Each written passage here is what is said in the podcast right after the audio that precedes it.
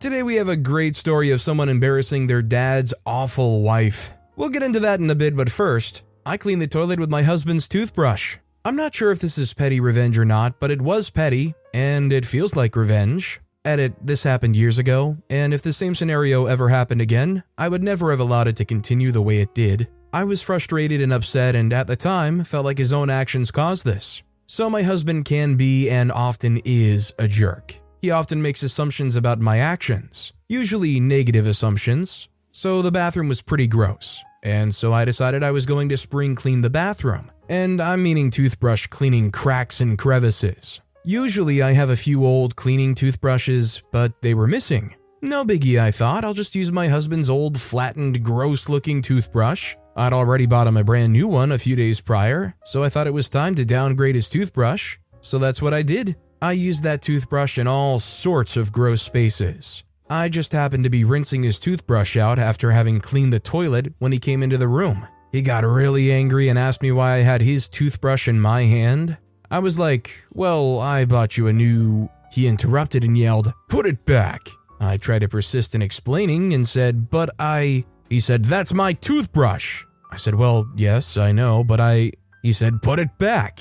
I said, I mean, I would put it back, but I. He said, That's my toothbrush. Don't touch my toothbrush. I said, Yeah, well, I mean, but I. Put it back. By this point, I was flustered, upset, and angry. Like, why can't he just let me explain? I already bought him a new brush. I already used this one on the floor, bathtub, sink, and toilet. But every time I tried to tell him this, he would interrupt. Frankly, I'd already told him on multiple occasions to please let me at least tell him what I was doing, and to please stop interrupting me and never letting me get a word in. I could have yelled and interrupted him like he kept doing to me, but instead I gave him what he wanted. And I was like, okay, fine. I put his toothbrush back and walked out. Freak him. He got what he asked for. Plus, I don't understand why he acted that way. If the roles were reversed and I walked in with him rinsing my toothbrush, I would have asked, What are you doing with my toothbrush? And then I would have listened to his answer. And when he said, Oh, I got you a new toothbrush, I used this old one to clean, I then would have said, Oh,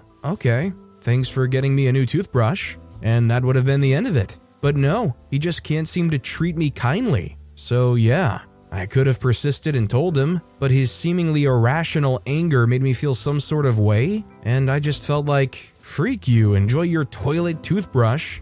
I think it would have grossed me out personally enough to the level that I would have fought enough to just explain. Unless you're a fan of swapping spit with the toilet, let me get my words in. That said, I don't think I could ever imagine this scenario happening to me, because I went and ponied up for one of those fancy knocks all the plaque off in one second with vibrations type of automatic toothbrush that literally sits on a charging dock. Honestly, they do work so well though that I question why anybody's still using an old school one. Also, hi, I'm Steven, and if you guys enjoy awesome stories of revenge, why not hit those like and subscribe buttons down below? That said, our next story is I'm sorry for having a brain disorder. This happened when I was 20. At the time, I was living with my ex, and he thought it was perfectly acceptable to invite his ex girlfriend into our home without telling me, because they had some catching up to do or whatever. I was not and still am not a confrontational person, although I try to stand up for myself a bit more now. Anyway, this girl comes in while I'm in my sweaty PJs after housework, my hair in a bun,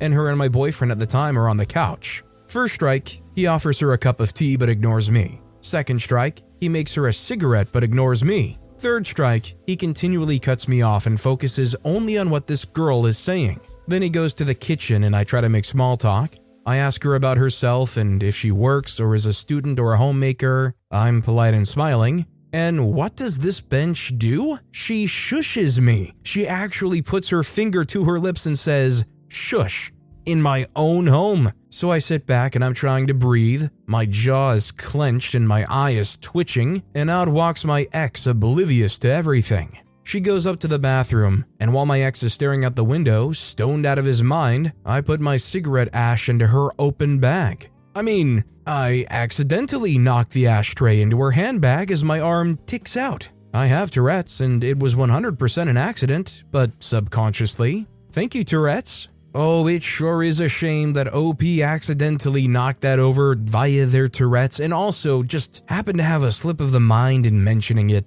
I would love nothing more if this person didn't realize what happened, got home, opened their bag, and was like, Why is everything so ashy? Our next story is So you think you can invade my personal space? So every day when I come back from college, I take the bus home. Since I don't have a car, and anyways, the bus isn't so bad in my town. Well, actually, it is kinda bad, but it works for my college. However, the bus doesn't come that much, so most of the time it's really full after a few stops, and I have to sit next to someone I don't know. But that's life, and I'm used to it, so I don't really care. Now, what I really don't like is when someone sits next to me and takes way more space than the seat they have and kind of sit on my seats, especially since the seats aren't that big. When that happens, I find myself stuck into a very small space between the person and the wall. And it's uncomfortable, but I can usually take it, and I'm not that big, so it's not that hard to squeeze in. However, today someone really went too far. The bus was full, so he came and sat next to me, but when he did, he took all his place and about half of mine. I couldn't move my legs and I was way too close to him. With a bit of fighting back, I could get some space back, but I still didn't have much. This could have ended here, but then the guy fell asleep, and that's when the problem really started. While he was asleep, his head kept falling and resting on my shoulder. I pushed him back a few times, but he would always come back. Now, for context of the revenge, I'm a big fan of Pink Floyd. They have a song called Echoes that has a section of very high pitched noises. Looks like Halloween sounds in the middle of the song. I was listening to it, and I had an idea. When the part arrived, I turned my volume to max level and put my phone near his face. Then, when he fell on me again, I turned off my headphones, making the high pitched sounds come out directly from my phone. He jumped and I said, Oh, sorry, I don't know why, but my headphones disconnected. He looked away and sat in his place, and he didn't fall asleep again. I know it's rude, but I'd had enough, and I really had no place to move, so I think he did deserve it a bit. So, just as much as the bus experience is sometimes people taking up way too much space than they deserve, sometimes a part of the bus experience is somebody blasting their music unnecessarily out loud on their bare phone, or God forbid you have the boombox type person. Our next story is generational family expectations. I was reminded of this incident of petty revenge by an Am I the Jerk post today about friends calling out a friend on fatherly duties, or lack of. My wife's parents are Italian, and if you don't know, it is a particularly patriarchal society when it comes to duties in the kitchen. The women are expected to cook, serve, and clean. The men just sit there and be served. This is a massive generalization, but it's relevant to the story. I come from another country that has its own family expectations, but it isn't anything like this, and I've always been taught to be progressive. Also important is that my Italian was pretty poor at the time, particularly with how fast Italians speak to each other. Me and my wife moved to another country and invited my parents in law to do some traveling around the country. We stayed at a hostel and brought food provisions. After a pretty long day of sightseeing and moving around, we were sitting at one of the communal areas just before dinner time. My father in law said in Italian to my wife and mother in law that he was hungry, which was basically not particularly veiled instructions for them to start making dinner. Now, my wife doesn't take that crap anymore and starts arguing with him. If you've ever experienced a conversation between Italians, it's often not clear whether they're just being passionate or angry. So it wasn't unusual for them to be going off at each other. My wife's comments were basically, if you are hungry, you go make the food, and his response was, You are the woman, go make the food. This is where the petty revenge comes in. As my wife knows me like a book, she turns to me and says something to the degree of, I'm hungry, are you? I say yes. We have that pasta and sauce. I'll go start making it. You stay and chat with your parents, and I start walking to the communal kitchen. This causes absolute panic in my father in law because I've done something unexpected. I don't know why, because I cooked regularly at home, and he gets up flustered, trying somewhat successfully to help me in the kitchen. When we all sit down to eat, my wife just said in Italian, Well, I guess men do cook. And he just sat sulking. I still didn't know what the freak was going on between them at this point. My wife told me later. He then made a point to carry and clean all the dishes and cutlery. Interestingly, it was the last time he did something like that with my wife, and in the last decade, he has really improved with his responsibilities in the kitchen with my mother in law. Yeah, I definitely disagree with following traditions like this just because it's part of the culture, it's traditional. As time goes on and you learn to love and support your partner, you, well, I would hope Learn to love and support your partner. Might be nice to have a housemaid, but that's kind of a service that you just actually pay for. Our next story is Paper Plates exists for a reason.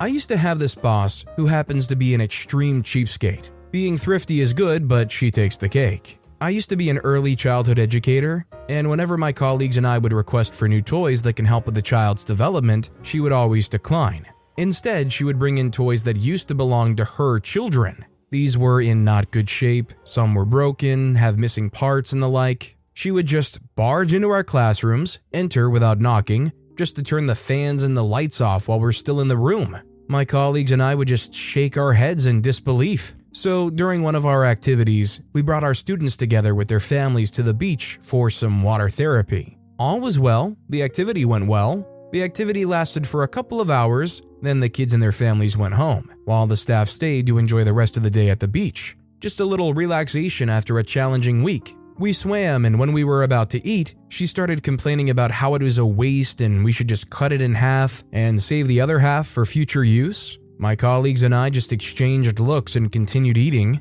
I was the one who finished first because I lost my appetite and got in a bad mood. I waited for them to finish eating and I started cleaning up. Here's what I did I washed the paper plates and placed them in front of her and said to her, I washed them so that we can still use them again before heading to the showers. Listen, I understand being frugal, but there's just a ridiculousness at some point, and I cannot lie, if I were one of the parents having my kids involved in this program, and I was able to catch any amount of wind of a person doing this, like flipping their lid because paper plates are being used and it's such a waste or whatever, it would be giving me some second thoughts because I would be worried that, like, if they're skimming on paper plates, what are they doing as far as the education or care for my kid? Our next story is He Ate the Dirt. Back about a decade ago, I was working two jobs a weekday one where I was making doors and windows, and a weekend one where I was a paintball referee. At my week job, most of us were in our 20s. Me and this other guy, let's call him M, were the youngest, both at 21 and 23. I've always been small. Still today, I'm like 5'10. M was at least 6 foot 1, and big too. He trained and worked out and was probably a bully in high school. He always made fun of everyone, not really bullying, but still enough to be unpleasant to work with, even though he was good at his job. So one day, another coworker comes to me and he's like, Hey OP, that Saturday we're planning to go play paintball at your work location. Think you can take a day off and play with us? I'm like, nah, the schedule's already out and I work. But you know what? Call back and ask for me as your referee. I'll make y'all have an incredible time. Day comes, they're in my group to manage. I took a few more shots than usual, which I know that all the guys from the week job must have at least shot me on purpose at least once for craps and giggles. I still had an awesome day. Then came the end of the route. At our location, we had an enormous terrain where all groups spend the rest of the day at until they're out of munition and go back to the base camp. So before going there, I start talking to my group how I loved my day with them and how I wanted to give them a little treat by shooting me with a squad execution which consists of me standing alone, and they all shoot me one round at once, making me take 40 to 50 rounds when there's 40 to 50 players. It's a lot of adrenaline. I then see M's eyes glowing, grinning at the thought of shooting maybe two to three instead of only one, and I called him out, pointing at him. Except you, M, I'm challenging you. You're not man enough to join me. Cue a silence. I know he's starting to crap his pants. I say, and know what? I'm even gonna remove my bullet vest. I then remove my protective vest, leaving me with just usual paintball clothes t shirt, pants, gloves, scarf, boots, mask. The vest really does protect a lot. You feel a tap instead of a hurting snap with it. I could see the dread on his face, knowing all of our colleagues are now looking at his inflated ego being challenged. He couldn't refuse. Y- yeah, if you can do it, I sure can. His famous last words. We go outside. I explain how it works. Red team shoots me. Blue team shoots him. Experience goes in. I place one arm around my neck, the other hand in front of my junk, and start counting. Three, two, one, go. The moment lasted a few seconds at most. I shook it off. It's not my first time doing it. I start patting off some paint. I turn around and see him rolling on the floor, moaning in pain. I go to him and offer my hand to help him get up and say loud so he and everyone hears, Look at that, buddy, we made a man out of you. We finished the day. All was good. everyone from the job patted me on the back saying he got what was coming to him, and it was hilarious. Came Monday, he went to me saying how it was hilarious and he truly underestimated me. Big smile on his face. He stopped being a butt after that. I guess this guy had some sense of self reflection. He was able to understand why OP did what they did, right? This guy could try to find a way to somehow double it up and send it OP's way to hurt them back, but they actually had a semblance of capability of being humble in them. Our next story is Mean note left in the cookie dough was never read. I come out looking like a champ.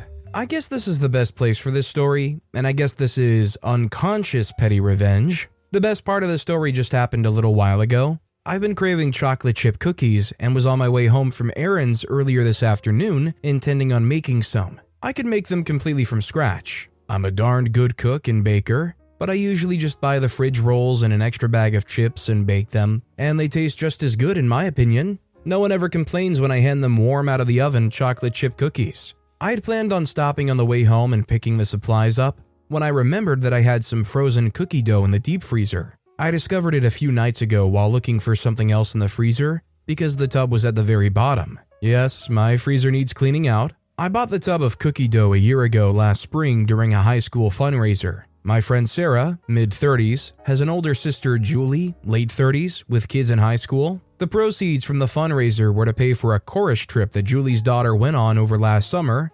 2022. So, despite me thinking that the cookie dough was far overpriced, I bought a bucket. Hey, I was a band kid, I remember those days. A couple of weeks later, I was at Sarah's house and Julie was there as well. I was in the process of selling one of my old vehicles, and Julie's car had just died, and she asked me how much I wanted for mine. I told her the price, and she smiled a little smile and said, What's the sister of your friend's price?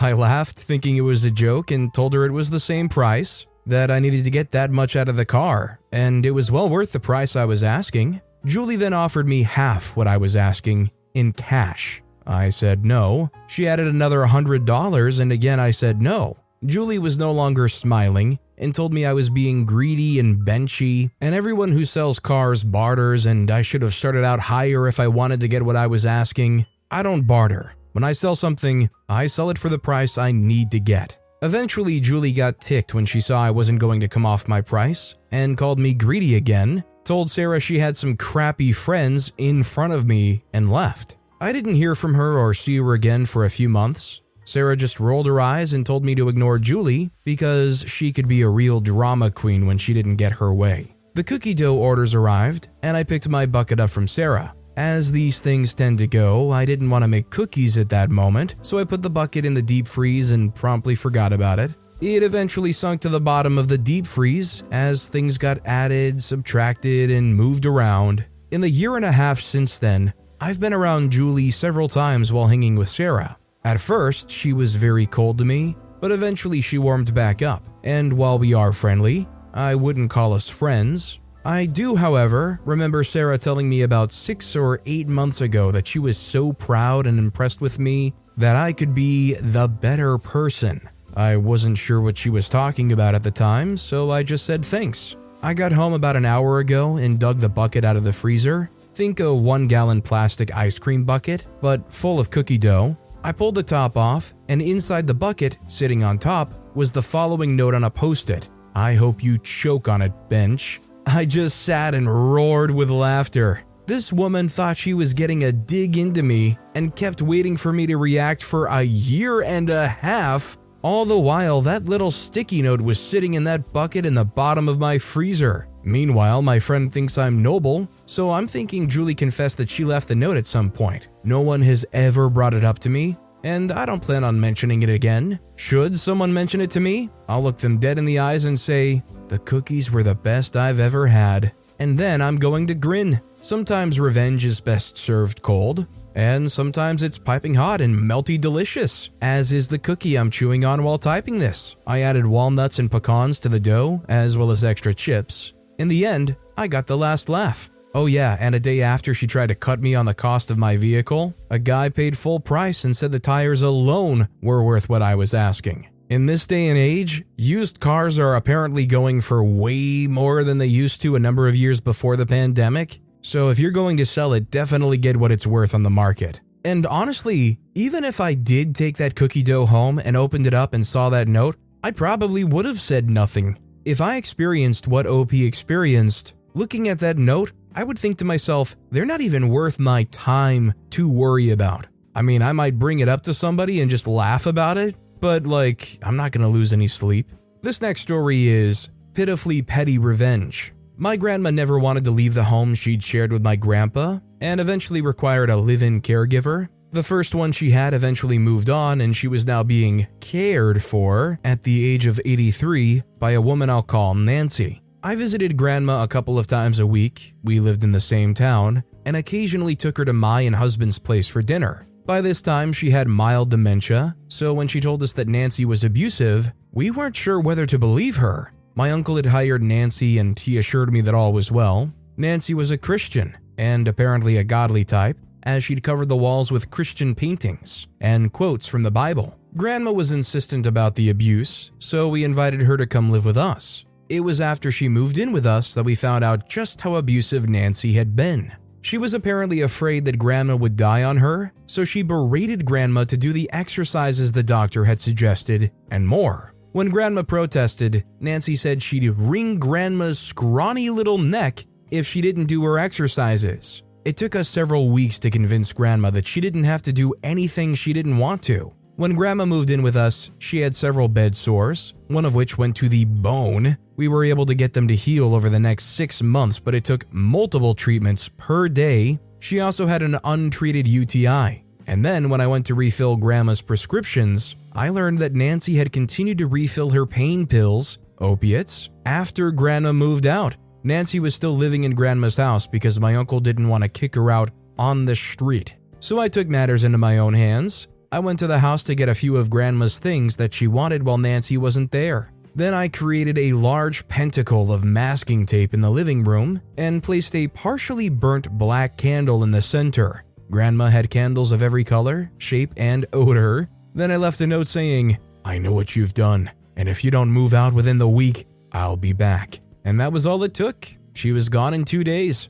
Honestly, it would be hard for me to not consider some kind of legal involvement when you find out that she's been filling grandma's pills still. I mean, she's clearly been popping these pills, right? Or I don't know what else you would do with them, sell them. That's prescription fraud, and that's a very real crime. This next story is embarrassed my dad's awful wife by pointing out facts. This was years ago. I was probably about 10, but it's still one of my favorite memories of this woman. My dad's wife has always been the definition of horrible stepmom. I met her as a toddler, and even at that age, she would do everything she could to make me feel unwanted by talking crap about me and my family. She got worse over the years, not getting into it, but it was rough. She always had to make sure I knew I wasn't wanted. One day we were at a party filled with people I never met, and they weren't family. I assume it was a coworkers or something. She had struck up a conversation and was bonding with someone new when I happened to hear her mention the number of kids she had. I corrected her and she had to backtrack and say she was talking about the kids she birthed. The lady she was talking to noped out of there so quick. It was hilarious. I got into trouble, but considering I'm still laughing to this day, super worth it. When you know there's people like this out there who lie about all of these things all the time, it's hard not to want to call them out on it and expose them for being how they are. This next story is Customer said I'm unprofessional, so I made sure to follow company's procedures. A little background I work in a call center of a bank. Every customer who calls us must answer a few verification questions, and if they hang up or answer wrong, we need to block their access to the call center, assuming it was an attempt to use someone else's account. Then, if they call again, every employee will see that the access to call center is denied, and to do anything with their account, the caller has to personally go to the branch to unblock the access. One time I was talking to a very rude customer who demanded everything done immediately. I told him I would happily do everything he asks for, but first he needs to answer the questions. He started yelling even louder, called me names as well as saying I'm unprofessional, and hung up. So I blocked all of his accesses. Now he will be forced to go to the branch to unblock it, and only then will he be able to do what he wanted. And oops, he mentioned that he was abroad, couldn't go to the branch, and that's why he called us. He thought I was unprofessional, so I made sure I did everything according to our procedures, so he should be satisfied. My dear customer, enjoy not being able to use your money for a long time.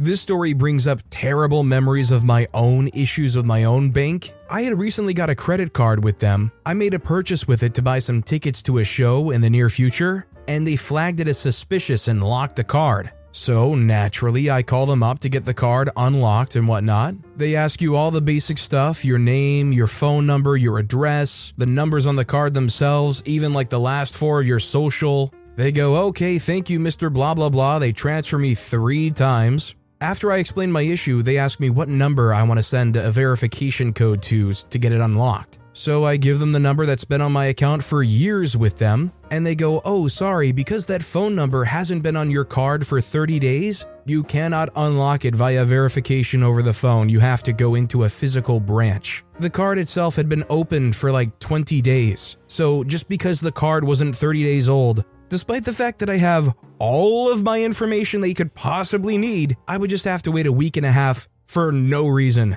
I know that customer service person on the phone has nothing to do with these policies, it's not their fault, but man, that was the closest I've ever been to just flipping a total bench at some random helpless worker. Our next story is how about that subwoofer? I get coffee in the morning at a local coffee shop. There's no drive through, you have to walk in, order, and wait for the coffee. At least once a week, I'm there at the same time as a total wingnut who obnoxiously leaves his car running with the door open, music blasting at full volume while he's inside getting coffee. His muffler rattles on every bass note. I've been tempted to bump his door with my hip, accidentally, of course, to shut the door, but he looks like the kind of person who could become violent. Last week, a deputy sheriff came into the shop, asked whose car it was, and told him to go out and shut the car door. The wingnut started to protest, but that was cut off when the deputy said he'd cite him for some sort of noise ordinance violation if he didn't do it. I'm sure someone had been calling the sheriff's office about him and complaining.